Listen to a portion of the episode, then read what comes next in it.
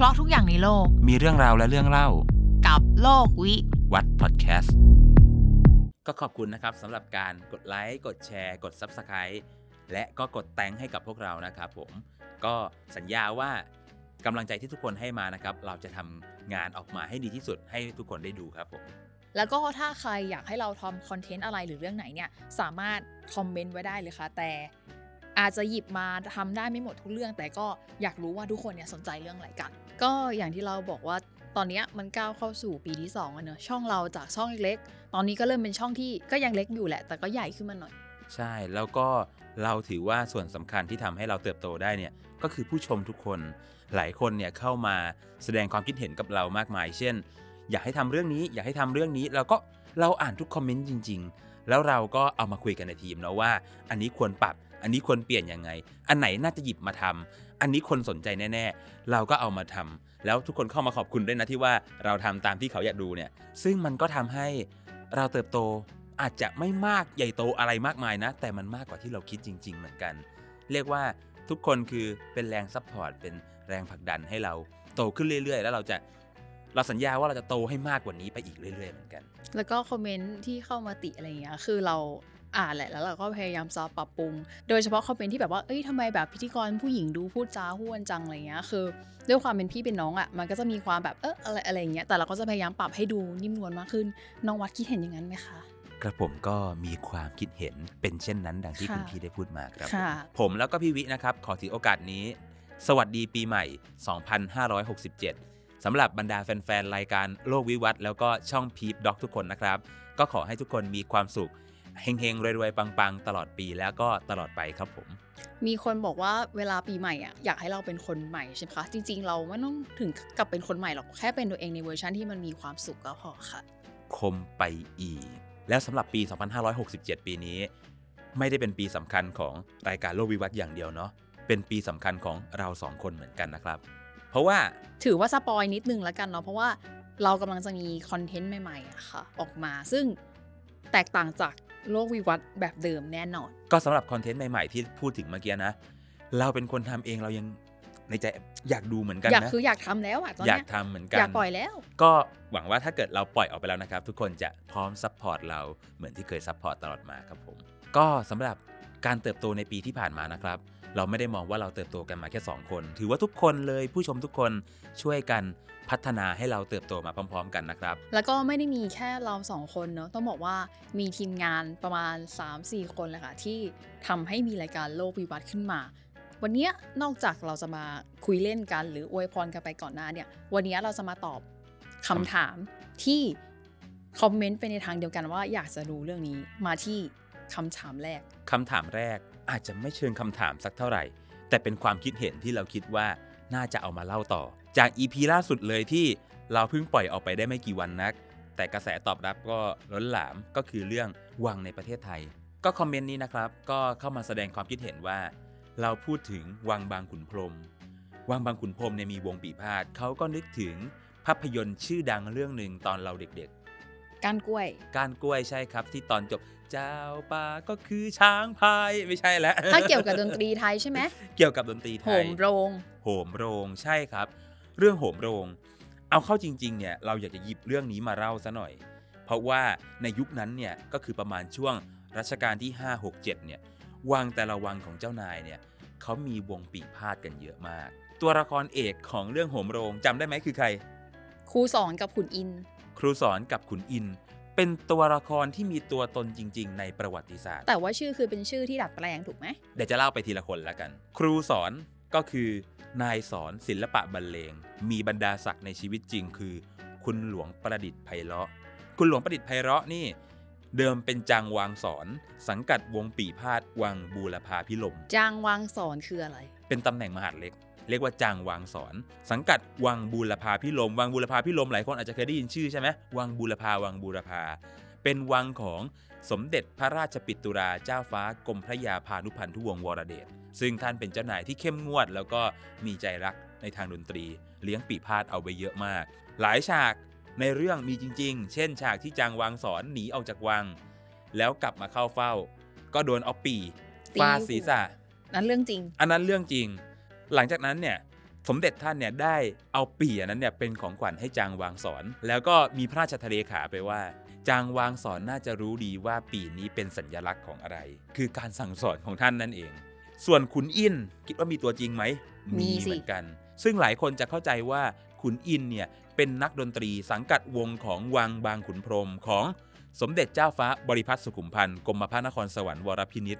พระนามยาวนิดนึงนะครับ แต่ที่จริงแล้วขุนอินตัวจริงคือครูแช่ม ครูแช่มนี่เป็นนักดนตรีที่ยิ่งใหญ่มาก ที่จริงท่านสังกัดวังบ้านหม้อวังบ้านหม้อเป็นวังของเชื้อสายของกรมพระพิทักษ์เทเวศ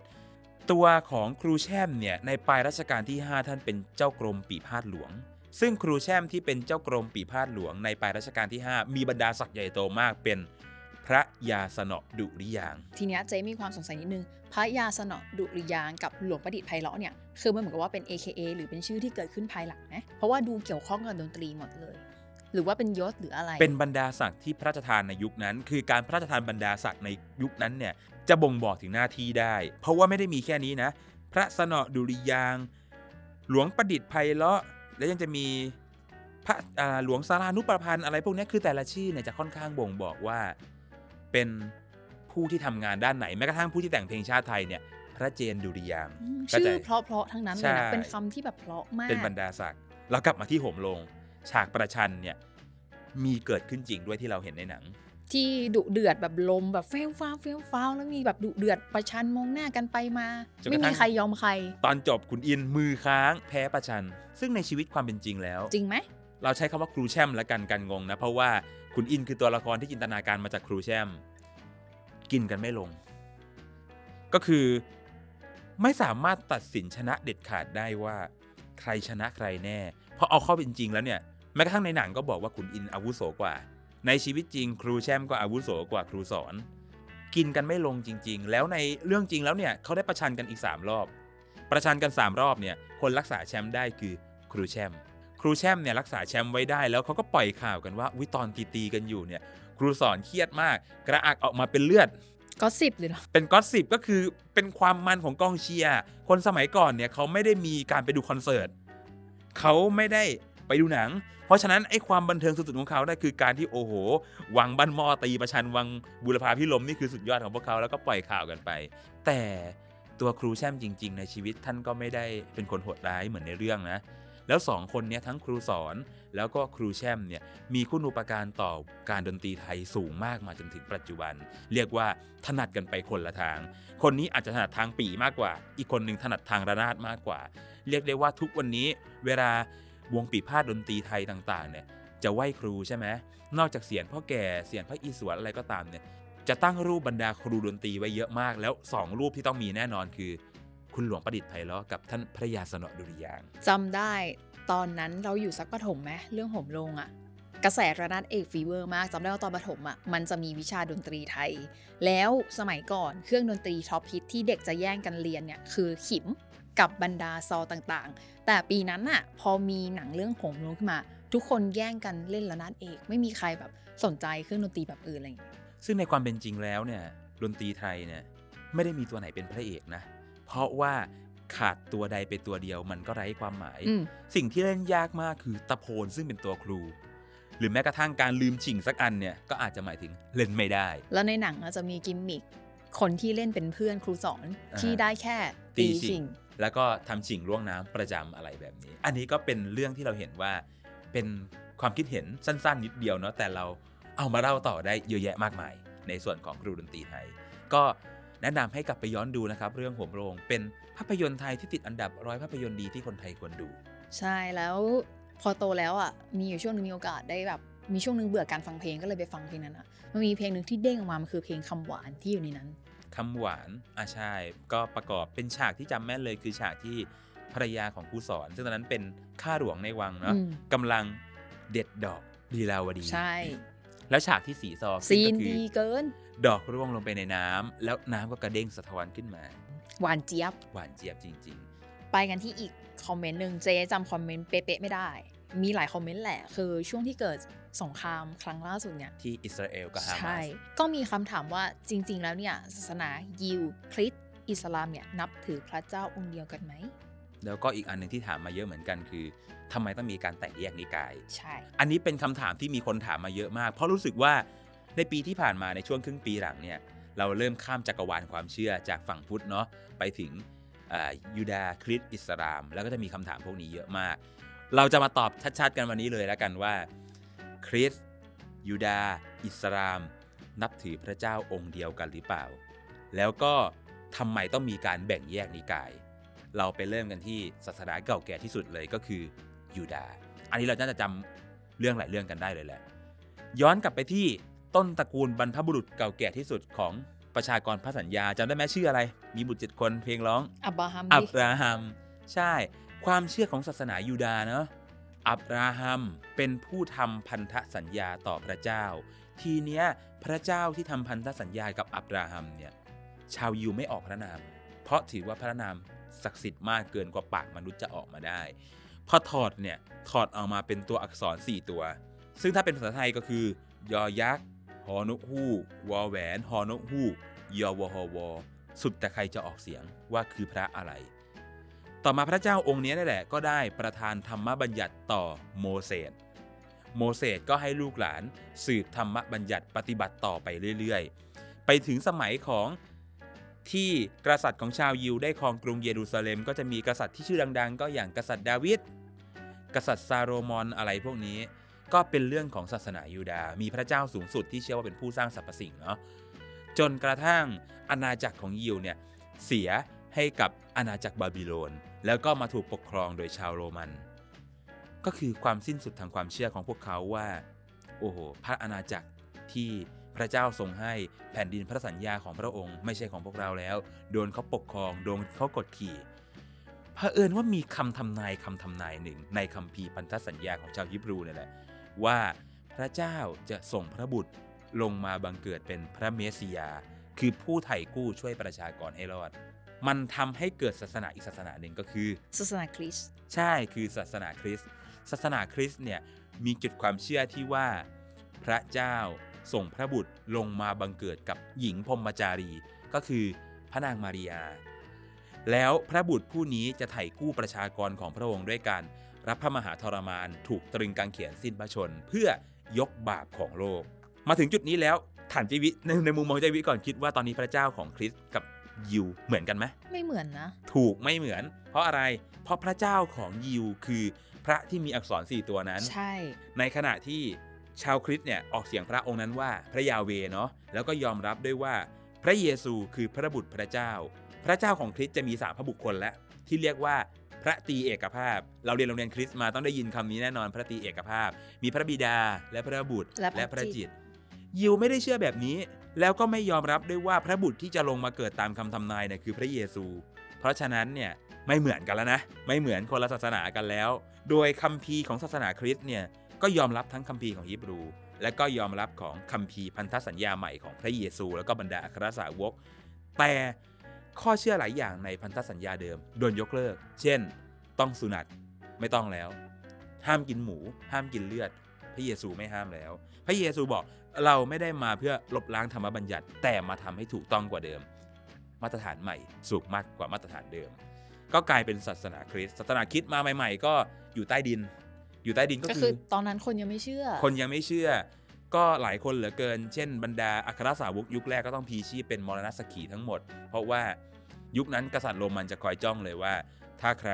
นับถือศาสนาคริสต์เขาจะเอาไปโยนในโคลอสเซียม โคลอสเซียมคือสนามกีฬาของชาวโรมัน แล้วก็ปล่อยสัตว์ร้ายเข้าไป เช่นสิงโตเสือให้กินคนพวกนั้น หรือในตอนที่จักรพรรดิเนโรฉลองกรุงโรม ก็เอาชาวคริสต์เนี่ยไปทำการใช้เป็นคบไฟ เพื่อฉลองเมือง ก็คือมีชาวคริสต์เสียชีวิตเป็นมรณสขีจำนวนมาก ถ้าใครสงสัยว่ามรณสักขีคืออะไรเราเล่าไปแล้วเนาะใน EP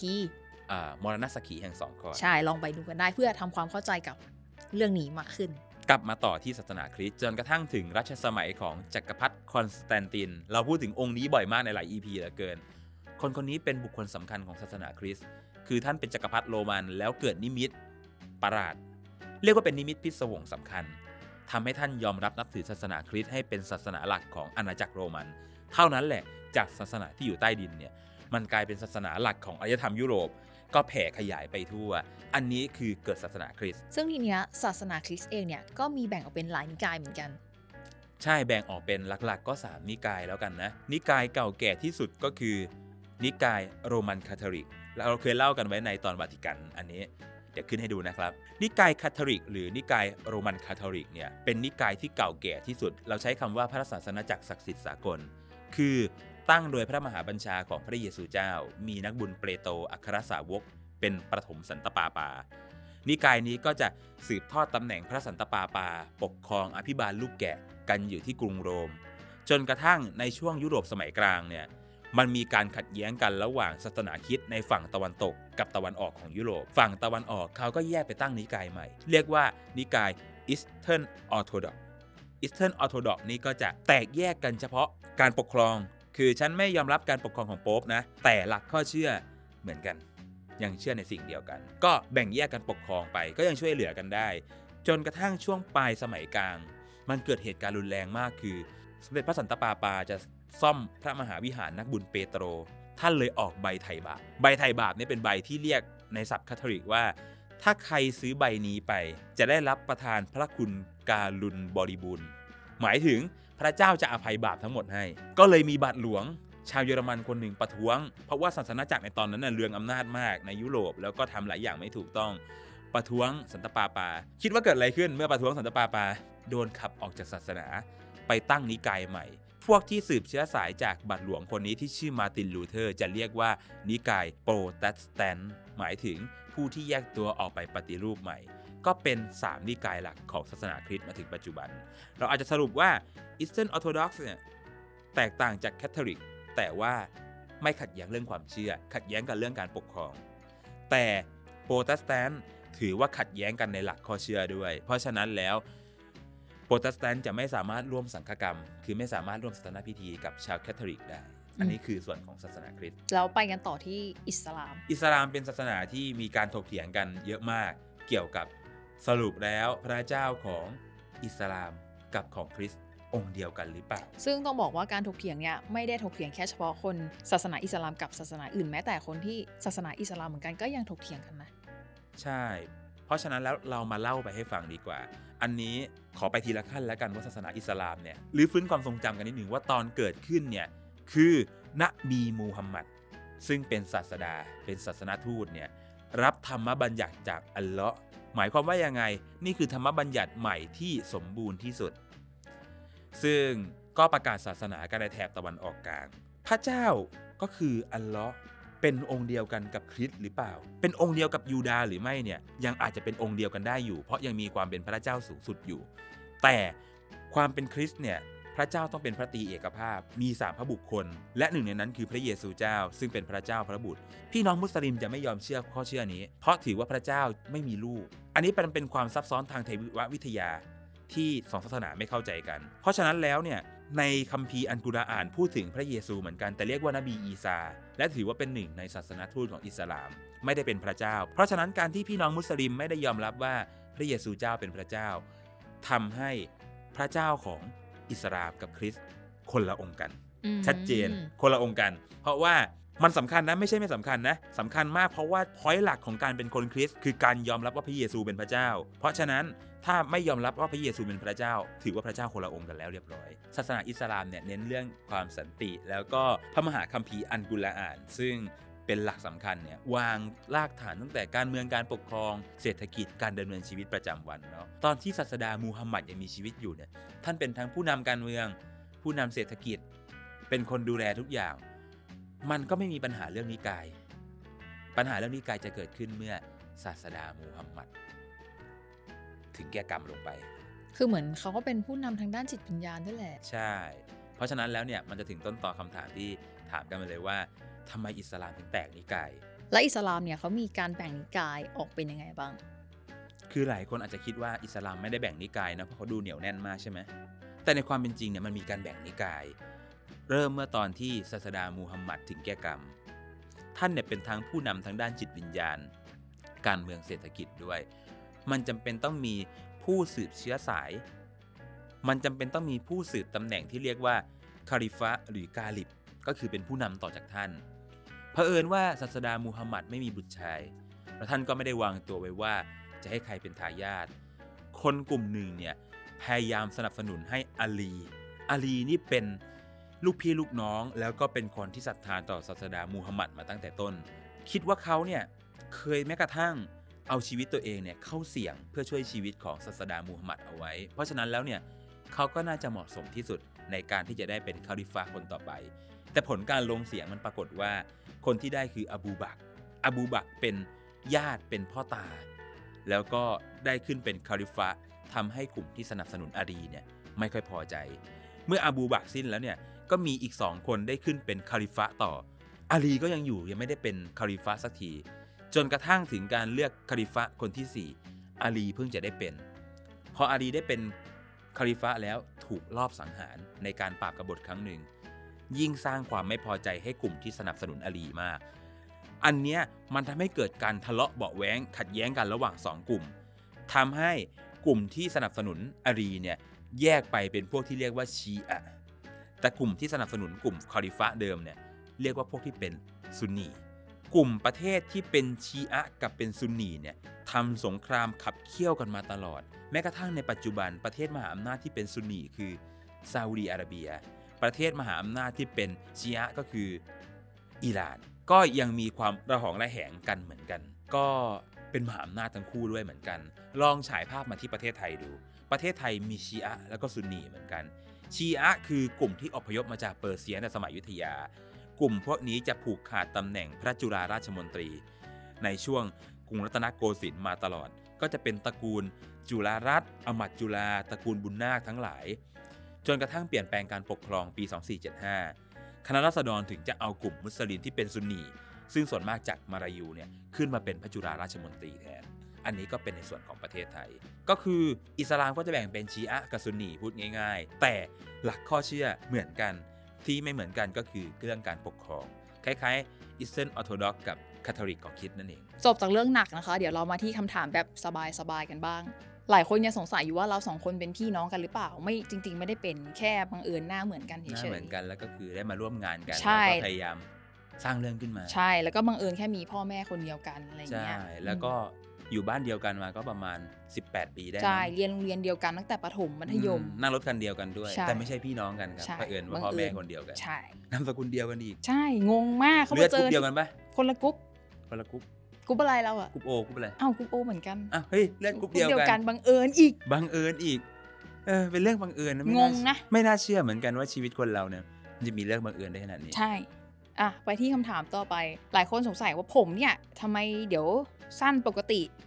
สั้นเป็นพิเศษ มันเป็นเทปที่สลับกันออนแอร์แหละ มันก็จะมีบางอันที่เราอะถ่ายไปตั้งแต่ตอนผมมันยังยาว ซึ่งปัจจุบันนะผมเรามันก็จะสั้นประมาณนี้มันสลับออนเนี่ยเดี๋ยวยาวมั่งเดี๋ยวสั้นมั่งอะไรอย่างเงี้ยค่ะได้คำตอบแล้วนะครับผม แล้วก็จะมีคอมเมนต์ประมาณว่าคุณหน้าคุณตาเราสองคนว่าเป็นคนที่ไหนมันเคยเห็นเลย ที่จริงเนี่ย ผมเคยเรียนฮอกวอตส์อยู่บ้านสลิทเทอรินแล้วก็เป็นประธานนักเรียน